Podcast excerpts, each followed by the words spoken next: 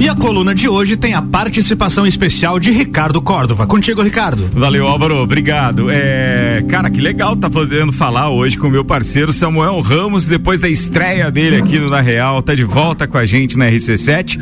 E é claro que hoje eu vou aproveitar que ele não tá no programa, eu vou comandar e ele vai ser o sabatinado hoje. Não tem jeito de escapar. Bom dia, meu parceiro. Bom dia, Ricardo. Bom dia a todos nossos sempre parceiros das terça-feiras do Na Real. É, te agradeço por poder participar com a gente hoje. Vamos fazer um bate-papo bem, bem descontraído. Te falei ontem, não me faz gaguejar, não me faz gaguejar. Descontraído para os nossos ouvintes. Eu tenho certeza que o que eu tenho para te perguntar vai esclarecer muita coisa por aí. A gente está no ano eleitoral, a gente não pode fugir dessa realidade. E por mais que a gente esteja começando o ano e muita gente ainda naquela expectativa de como será, quem serão candidatos, como está a nossa gestão municipal, estadual, é, que prospecção a gente pode fazer é, para as eleições agora de 2024. E eu fico me perguntando, é, Samuel, você foi é, candidato, todo mundo já sabe. Você foi candidato junto com a Carmen Zanotto na, na última eleição e foi uma derrota amarga. Você mesmo já confessou isso pra gente em bate-papos aqui na RC7 em outras oportunidades. Mas foi amargo pelo sentido simples de uma derrota por pouquíssimos votos.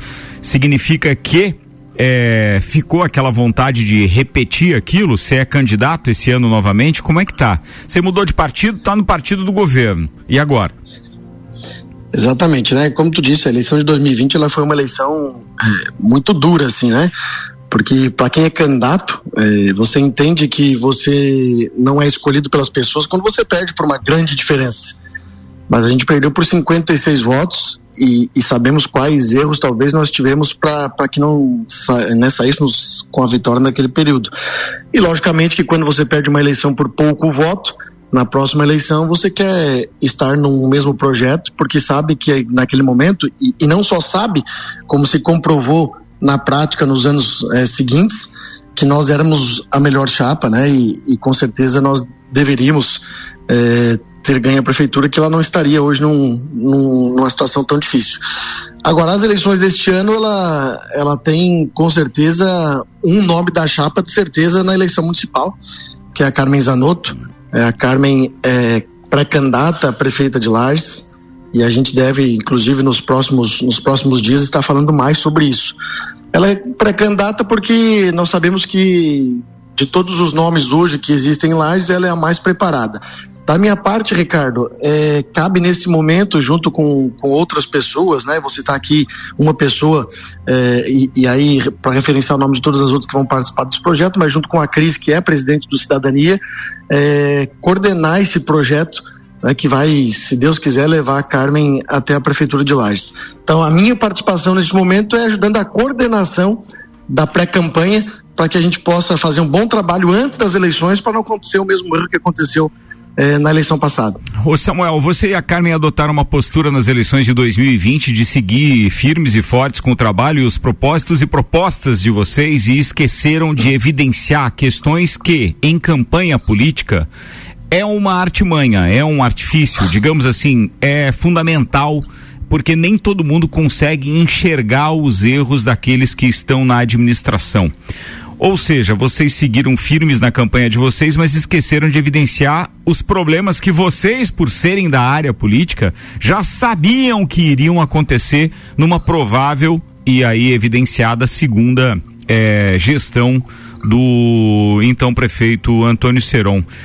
Vocês mudariam, você como um coordenador de campanha, mudaria a estratégia para a campanha desse ano? Primeira coisa que, que a gente vai mudar, não tenha dúvida, é a questão das montagens eh, e participações dos pré-candidatos a vereadores, né?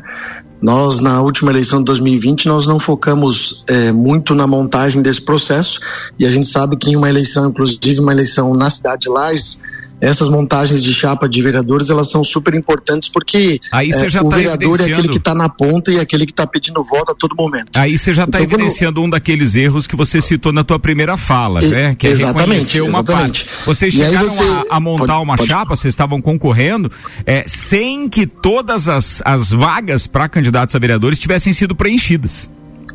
Exatamente. Então, por exemplo, naquela, naquele momento nós podíamos ter 24 candidatos em cada partido.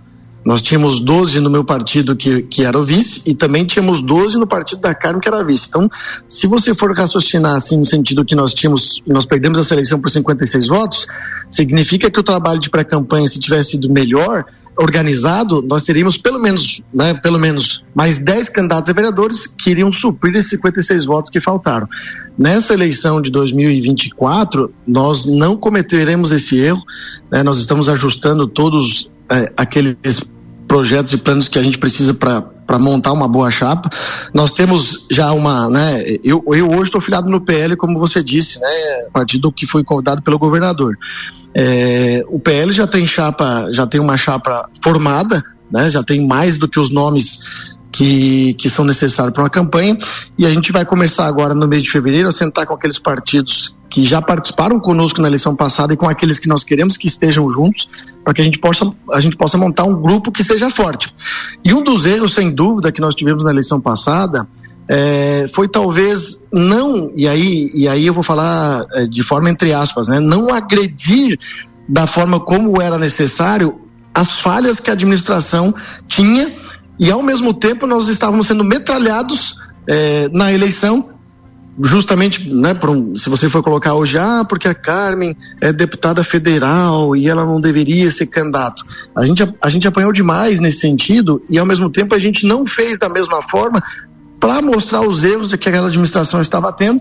E aí, sem dúvida, foi um erro que não vai acontecer de novo nessa eleição. Essa eleição a gente vai mostrar demais né, os erros para que o Lajano possa ter uma nova opção de escolha e não erre novamente.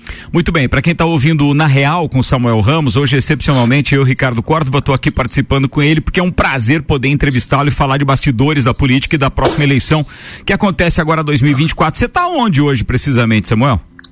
Eu estou em Balneário Camboriú. Ah. Eu não, não consegui ir para lá hoje na, na terça-feira. Sabe que a gente tem um negócio aqui, né, que é a My Broker Balneário Sim. Camboriú que é uma imobiliária, né, uma das mais, maiores imobiliárias do Brasil. Estou com duas lojas aqui em Balneário Camboriú, então tenho ficado basicamente muito por aqui durante a semana, porque é o começo do negócio. Nós estamos com 70 corretores e a gente está se especializando, Ricardo, em vender para o Lajano, né?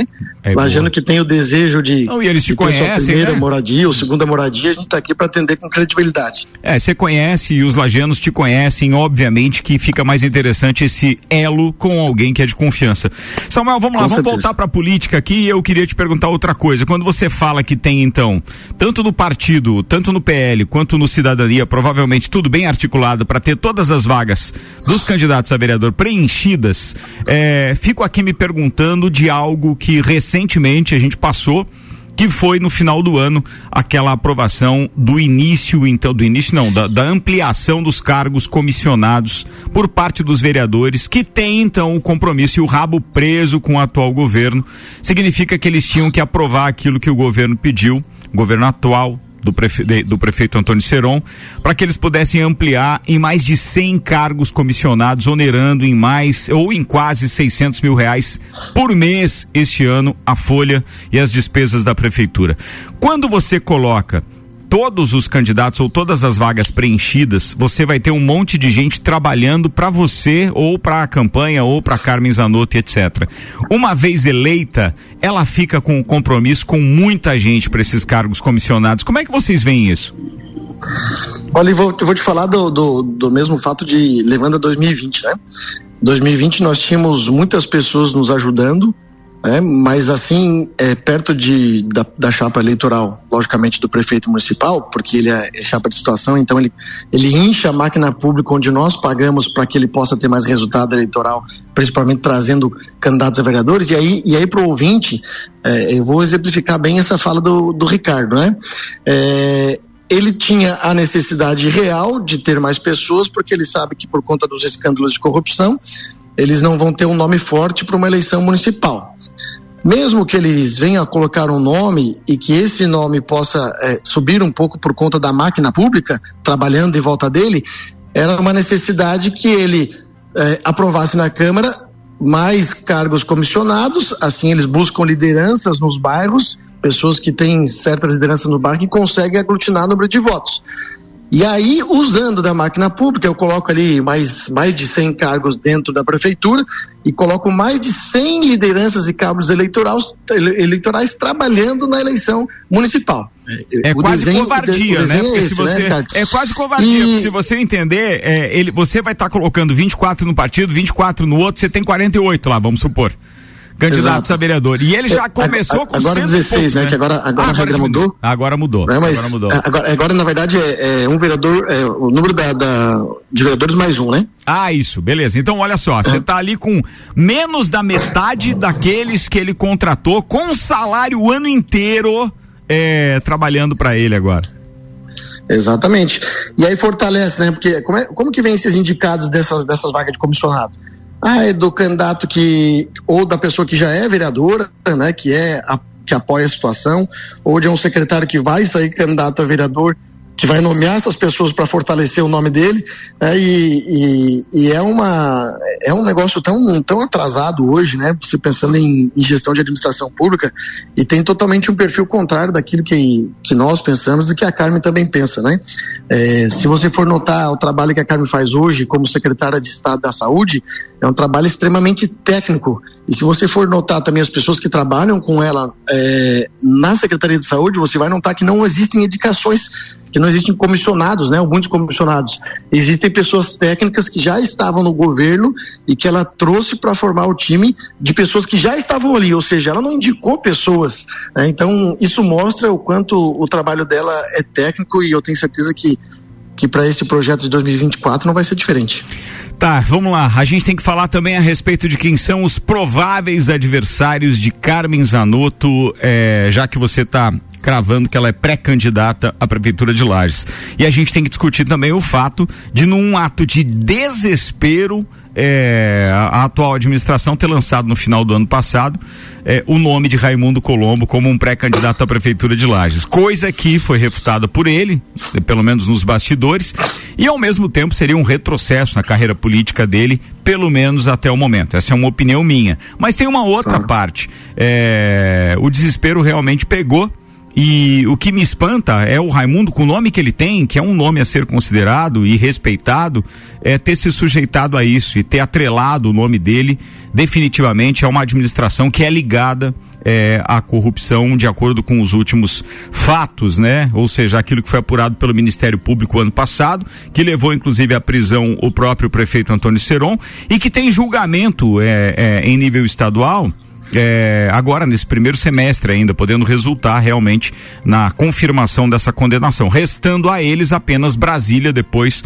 como, digamos assim, o último suspiro para se livrarem é, dessas alegações e condenações do Ministério Público. Bem, mas isso é um assunto para daqui a pouco. Eu vou fazer o intervalo e o Samuel Ramos daqui a pouco. Então, na coluna dele, que hoje ele está sendo entrevistado, é, ele fala mais a respeito disso, da avaliação do, do governo Antônio Seron, da gestão do Antônio Seron, do próprio Jorginho Melo, então, partido do qual ele faz parte, e ainda a gente vai poder falar sobre quem são os nomes é, que concorrem à Prefeitura de Lages na eleição de 2024 que está chegando. É um instantinho só e a gente já volta com Na Real, com Samuel Ramos. Ricardo Córdova, é contigo. Valeu, Álvaro, obrigado. Bem, turma, o negócio é o seguinte, estou eu aqui apresentando o Na Real com Samuel Ramos, ele em Balneário Camboriú, mas foi um prazer ele não conseguir ter vindo hoje, porque daí eu consigo fazer algumas perguntas para ele. Brincadeiras à parte, vamos lá, Samuel, a gente ficou devendo algumas é, questões anunciadas no primeiro bloco e precisamos dirimi-las agora neste segundo. Como é que se considera aquele episódio do Raimundo Colombo, anunciado então pelo, pelo, pelo atual governo como o possível candidato ou pré-candidato então nas eleições eh, desse ano? Eu acredito muito que foi um ato de desespero mesmo, né? E, e isso incluindo as próprias lideranças. Né? Se você for conversar com alguém hoje que trabalha no passo municipal, ele sabe que ele está com um emprego contado, né? Ele sabe que ele tem aí até dezembro para estar no governo, porque não há outro caminho a não ser eles saírem da prefeitura. Automaticamente, eh, as lideranças tentam, eh, até acredito que numa pressão ao próprio Raimundo por não ter nenhum nome, forçar com que ele fosse candidato ou que ele seja candidato. Eu acho que foi um blefe, talvez para sentir eh, como estava o grupo né, nesse, nesse momento, e acho que foi um tiro muito errado além de todo o negativismo que já tem essa gestão e o processo político que eles estão, eles é, deram um blefe que saiu contra eles mesmos, né? E acredito que tenha sido um ato responsável de alguma liderança dentro do próprio projeto. Não vejo que Raimundo Colombo, que qualquer outra liderança possa reerguer aquilo que foi destruído enquanto imagem pelo péssimo governo que o, que o Antônio Serão né, desempenhou, principalmente no seu segundo mandato onde, de certa forma, por todos os atos que aconteceram e as corrupções que aconteceram, o governo foi completamente abandonado, né? Hoje, se você fala com, com o secretário ou com qualquer outra liderança, o desânimo né, deles em mudar a vida das pessoas é, é, é chega a ser, chega, chega a dar dó. E aí, quando você pega a pessoa desanimada em uma gestão ruim, não há nada que você faça que possa resolver aquilo que as pessoas e a população precisam. Eu não posso deixar de fazer uma pergunta para você que essa eu tenho certeza que você vai dar aquela famosa gaguejada, mas mas eu sou obrigado a perguntar, cara, você foi secretário do Seron na primeira gestão, o que que mudou? Olha, primeiro na assistência social, né? Se você for comparar, Ricardo, é, aquilo que foi feito no período que eu estava na Secretaria de Assistência Social com o desastre que aconteceu depois da minha saída, com várias trocas de secretário, com escândalos internos nos bastidores da Secretaria de Assistência Social, com a desmontagem de muitos serviços que nós fizemos na época. É, você pega, por exemplo, assim, é, na época que fui secretário, fizemos a maior política pública é, para o idoso da história do município, logo após minha saída, o centro de convivência do idoso que atendia 500 idosos por mês, ele foi desativado hoje lá. Acho que estão até criando gado, porco, porque acabaram com aquele serviço de excelência que a gente fazia. É, a, o motivo da minha saída foi justamente é, no final de 2019, porque nós estávamos se entendendo politicamente também tecnicamente dentro do governo, por uma influência, é, inclusive, é, de uma das filhas dentro do próprio governo que queria ditar aquilo que a gente tinha como é, prioridade no nosso trabalho e aquilo que a gente estudava para poder fazer um trabalho excelente. É, e eu acredito que foi a partir desse momento que, que a prefeitura se perdeu, né? Eu não estou dizendo na minha saída, a ciência social tem certeza absoluta, mas estou dizendo que a ingerência muitas vezes também é, dos próprios filhos dentro do governo, é, nos bastidores também prejudicaram demais e era uma das grandes reclamações que tinha, né, na época aqueles secretários. E automaticamente quando foi a reeleição, né, e com todos esses escândalos que já estavam acontecendo, a prefeitura acabou, né, acabou acontecendo o que aconteceu. Então eu, eu avalio, né, principalmente no meu momento de secretário de assistência social, que a queda do governo foi dentro dos próprios bastidores, onde outros líderes políticos sempre coibiam um bom trabalho daqueles que estavam começando. E isso acontece, lógico, que na maioria dos grandes políticos, onde os líderes são aqueles que estão há muito tempo no poder e não deixam que outros possam crescer. Então, avalie que o primeiro ano do, eh, o, do primeiro ano da gestão do Antônio Serão até não foi tão ruim né? Porque teve um, algumas áreas que se destacaram, mas no segundo ano, segundo mandato, com certeza isso foi por água abaixo. Muito bem, antes de a gente falar dos próximos ou das eleições agora com os, os próximos pré-candidatos a serem lançados por aí, porque vários já foram lançados, e te perguntar quem são, é, deixa eu, já que você avaliou a gestão do Antônio Seron, deixa eu te perguntar como é que você está avaliando então a gestão do próprio Jorginho Melo. Ele tem esse ano alguns nós, digamos assim, para desatar, não tem? Tem, é. Eu avalio que o ano de 2023 para a gestão é, do Jorginho ele foi um ano muito difícil, né? Não só por tudo que aconteceu, seja de catástrofes ou não, mas, mas justamente por pegar uma gestão que vinha já do governo Moisés, onde se desenhava é, um governo que financeiramente, quando se assumiu, não acontecia, né? Um governo que prometeu é, muitas ações e assinou muitos termos, mas que não tinha orçamentário, não tinha orçamento para poder desempenhar. Então avalio que o primeiro ano foi um ano difícil, não foi um ano espetacular, mas que houve muitos avanços, e aí vamos falar né, da própria saúde, né, o avanço técnico e o avanço que tá, tem acontecido na saúde junto com o Carlos Zanotto é, é, não aconteceu em nenhuma outra gestão, na própria educação e na infraestrutura também. Então acredito que o primeiro ano dele foi um ano muito difícil, e acredito que nesse segundo ano o governo decola né, e vai melhorar ainda mais. Essa é a minha expectativa. É, e é o que tem acompanhado, inclusive, um pouco mais internamente, o tanto que se doam para o trabalho, principalmente, né, falando de, da Carmen, né, com quem eu acompanho um pouco mais, e sei o quanto esse governo tem, tem se empenhado para poder fazer aquilo que os é, me corrija se eu estiver errado, acho que 75% dos votos no segundo turno, né? É. Esperam que é um governo de fato que possa melhorar a vida do catarinense. Muito bem, vamos lá aos nomes que a gente pode cogitar como candidatos então à prefeitura de Lages em 2024. Samuel, quem você acredita que vai estar tá nessa corrida? Você acredita que o Jair Júnior pode ser um candidato? Eu não acredito que o Jair vai ser candidato, porque nos bastidores a gente sabe que não é esse desenho né, que o próprio partido dele é, é, deseja. O Jair é um bom nome, o Jair é um nome trabalhador, é um nome que, que está em muitas, muito desejo, está em vários desejos de várias pessoas, mas acredito que ainda não é o seu momento e que ele não vai conseguir ser candidato, mesmo que ele queira, né? Acho que é algo que eu já vi inclusive uma própria fala dele dizendo que para ser candidato a prefeito não depende só da vontade própria, mas sim da vontade de outras conjunturas, porque além de custos operacionais de uma campanha é, que, que o partido tem que arcar, também tem que ter o apoio de outras pessoas do próprio partido. E eu vejo que nesse momento o, o Podemos não, não tem essa condição de lançar ele como candidato e também acredito que nos bastidores esse não é o desejo. Acho que o desejo do, do Podemos é montar um projeto que seja interessante, né, e aí é um partido na qual Carmen Zanotto, que é pré-candidata, vai procurar, porque sabe que ali há líderes, assim como Jair, como Lucas Neves, que são importantes para esse processo, para que a gente não cometa o mesmo erro da eleição passada de dividir em várias frentes e dar oportunidade de a prefeitura municipal ganhar a eleição. E aí, quando eu falo nesse sentido, o pessoal pensa, não, mas ele está louco, tudo, mas é porque a eleição não deixa de ser um jogo de estratégia o passo, a prefeitura municipal vai ter um candidato. E esse candidato eu não sei quem é. Por quê? Porque eles não têm nome, mas automaticamente, necessariamente, eles precisam de um candidato a prefeito para que eles possam, inclusive, conseguir montar e fazer vereadores, que eu sei que hoje nos bastidores é o maior desejo deles, de construir uma chapa de vereadores para, de repente, ter uma oposição forte na Câmara de Vereadores a partir de 2025. É, então, a prefeitura vai ter um candidato. Agora, esse eu não sei quem é. Eu acho que hoje há uma candidatura posta aí que é do ex-prefeito Eliseu.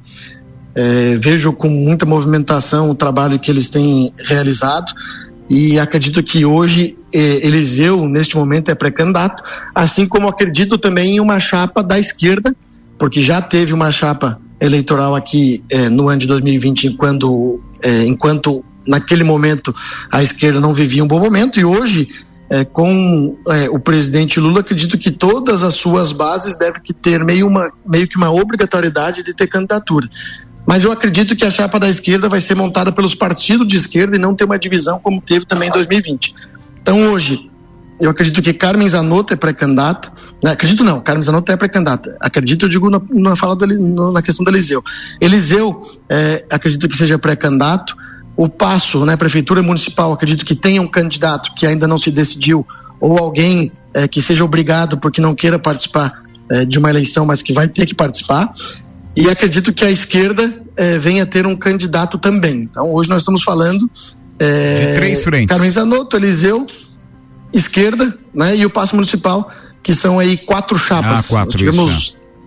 Cinco chapas na eleição anterior e foram poucos números que separaram a Carmen da vitória, né? E aconteceu esse desastre. Então, algo que tem que ser pensado pelos líderes políticos nesse processo eleitoral é você é, somar espaços para poder lá na frente conseguir ganhar uma eleição.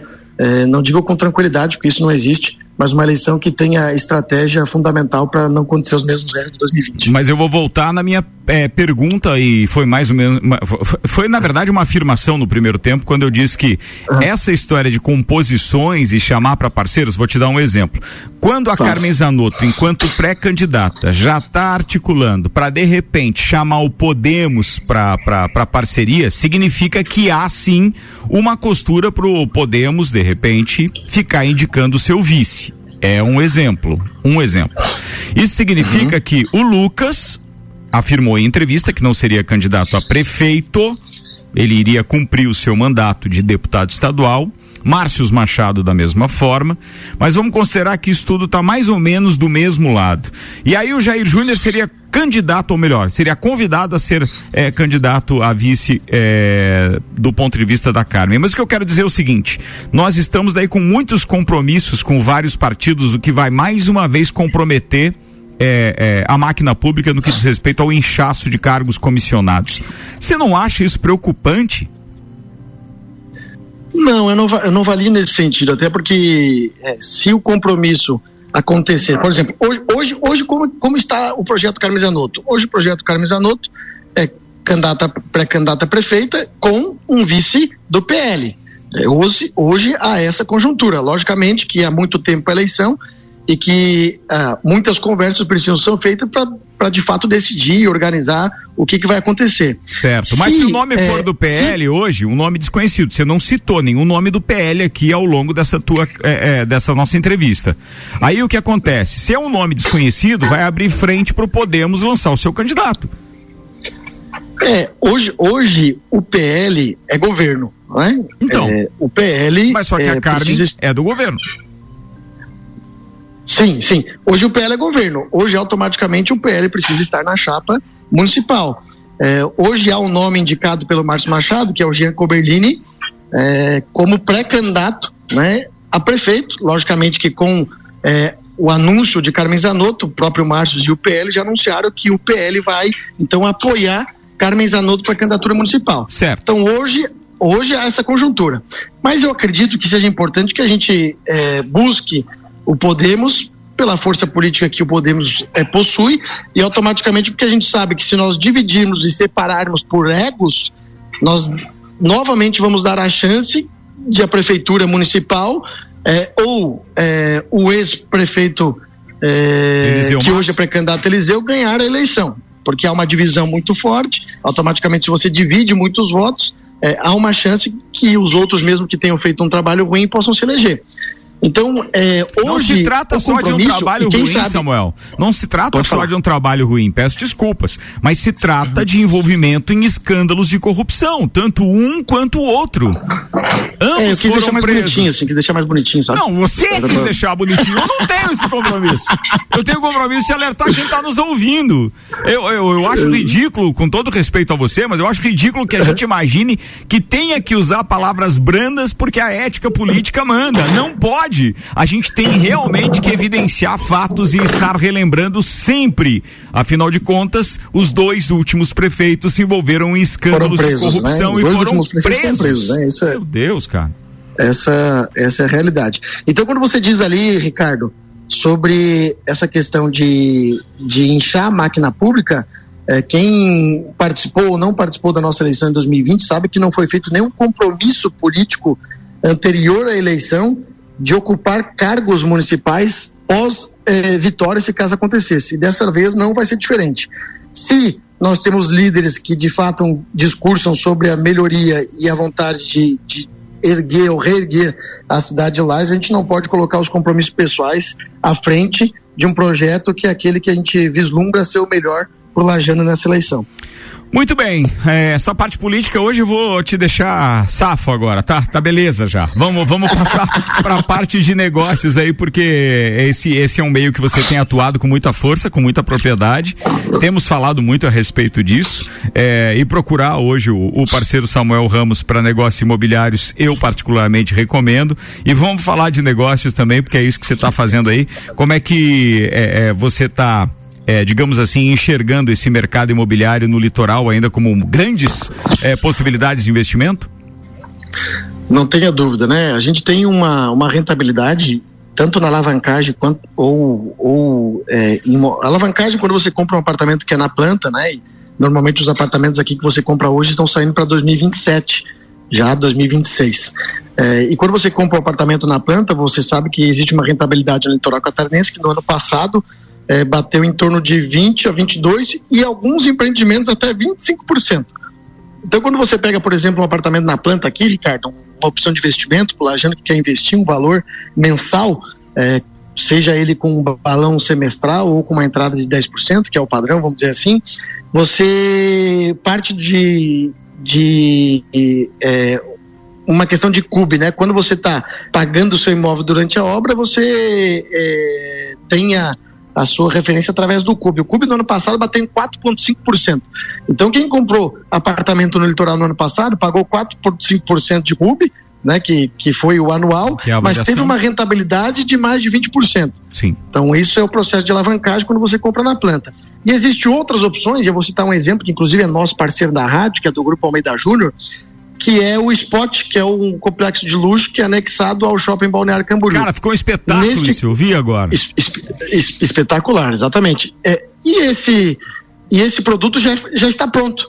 Ah, mas peraí, mas já já está pronto, eu vou eu não vou ter mais rentabilidade, vai, porque Balneário Camboriú, por exemplo, tem uma falta é, de hotelaria gigantesca, não porque existem poucos hotéis, mas sim porque existem muitas pessoas que vêm para cá e automaticamente as pessoas procuram muito Airbnb é, e aluguéis em apartamentos. E a própria Spot fez uma parceria com a Xstay, que é quem cuida dessa parte de Airbnb, e com certeza você vai ter uma rentabilidade de 1% a mais, porque ali existem vários fatores que as pessoas procuram para poder estar naquele lugar, já que você tem tudo dentro do shopping. Ou seja, é, os índices mostram que os imóveis vão começar a subir e uma pesquisa aponta que 2024 o maior desejo do brasileiro é comprar o seu imóvel. Então, para você lajano que quer comprar um imóvel no litoral, seja aqui em Itapema, Porto Belo, Balneário Camboriú, você pode procurar a gente, pode procurar o Samuel, pode procurar a MyBroker que a gente vai conseguir te ajudar. Tá falado. Via arroba Samuel Ramos, você vai lá buscar, ou então você pode buscar a MyBroker também, que você vai encontrar opções. Deixa eu aproveitar esse, essa finaleira de coluna aqui para te perguntar mais uma coisa, porque eu lembrei dessa sua veia empreendedora, lembrei dos teus negócios aqui com hotelaria e tudo mais, e você também claro. tem a La Fiambreria ali na, na, no mercado público. O mercado público, de certa forma, teve envolvido nesse último escândalo aí de prisão decisão do prefeito, porque o administrador do mercado público é, é, casado com uma pessoa que fazia a gestão da Serrana Engenharia, que também foi envolvida no escândalo, acabou sendo presa. E aí ele acabou se afastando. Mas você estava lá quando isso tudo estava acontecendo. Como é que você vê essa questão, então, de, de, gestão do mercado público antes e agora, já que você é, é empreendedor e é empresário lá também com a La Fiambreria? É, eu, eu, eu, os primeiros seis meses de mercado público eles foram é, muito muito bons, né? Foram muito organizados e, e de fato uh, não tinha tantas coisas assim a não ser algumas birras políticas que acontecem é, é dentro do, do, mercado público para reclamar. Quando houve esses escândalos e que houve troca de pessoas, o mercado público ele, ele acabou é, talvez por conta desses fatores ou a má vontade, inclusive, dos, dos, servidores comissionados que trabalham dentro do mercado público, ele acabou decaindo um pouco. Né? E, e agora ele se reergue muito pela força dos empreendedores. Porque quando se fala em mercado público, é lógico que, que há um apoio é, da Prefeitura Municipal e há, inclusive, apoio aos, aos é, empreendedores, porque a questão de condomínios, etc., que a Prefeitura Municipal ajuda, mas ao mesmo tempo nós sabemos que ele sobrevive por conta da veia empreendedora daqueles que acordam todo dia e que pagam a DAS todo dia 20, né, pagam seus impostos e os seus funcionários, para que ele possa manter um bom trabalho.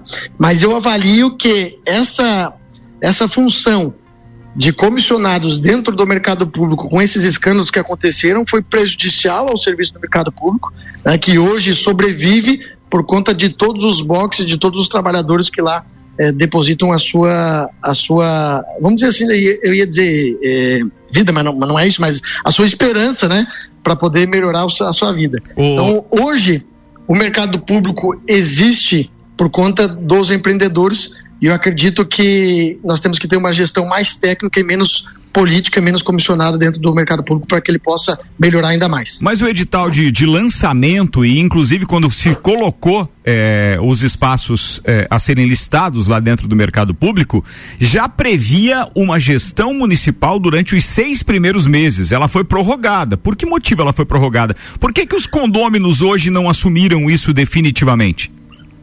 O mercado ele ainda está naquele período de, de adaptação para o lajano, né? É, o mercado ele é um equipamento diferente, é, em que o lajano ele está pegando gosto ainda do uso. Então ele não tem ainda, é, vamos dizer assim, ele não é o queridinho ainda dos lajanos, porque os lajanos ainda estão conhecendo e muitos ainda não conhecem o mercado público. É, a prefeitura municipal, e nesse caso eu preciso dizer que a prorrogação ela foi importante, porque muitos empreendedores que estavam começando, é, principalmente dos, dos, dos negócios é, menores, eles precisaram de apoio do poder municipal para conseguir sobreviver esse período é, que o mercado público está sendo conhecido pelas pessoas. Então há uma prorrogação que eu não sei até que período vai, confesso para ti que eu não sei até que período vai acontecer, mas que nesse momento eu avalio que ela é importante. O que precisa ser resolvido é que pare de se usar é, comissionados e políticos dentro do mercado público e que seja uma gestão técnica eficiente de alguém que entende do mercado ou de uma pessoa especializada que consiga ajudar de fato a que cada box possa ter uma melhoria financeira dentro do seu ramo. Samuel, meu querido, fechou. A coluna é sua, mas eu preciso encerrar, porque a gente tem mais programação e mais geração de conteúdo através de drops e tudo mais aqui ao longo do dia. Obrigado aí, viu, pela oportunidade de poder estar tá usando aqui a sua coluna para poder te entrevistar também e esclarecer algumas coisas aí para o nosso público ouvinte. Um abraço, irmão. Eu, eu que te agradeço demais, aí, agradeço pelo apoio no dia de hoje, né? Tamo junto e na terça que vem, em terça que vem a gente tá aí. Um abraço. Beleza, e se não tiver, conta comigo que eu tô aqui na área também. Um abraço, até mais. Tamo Boa. junto, valeu, tchau, tchau. Valeu, Samuel, até mais.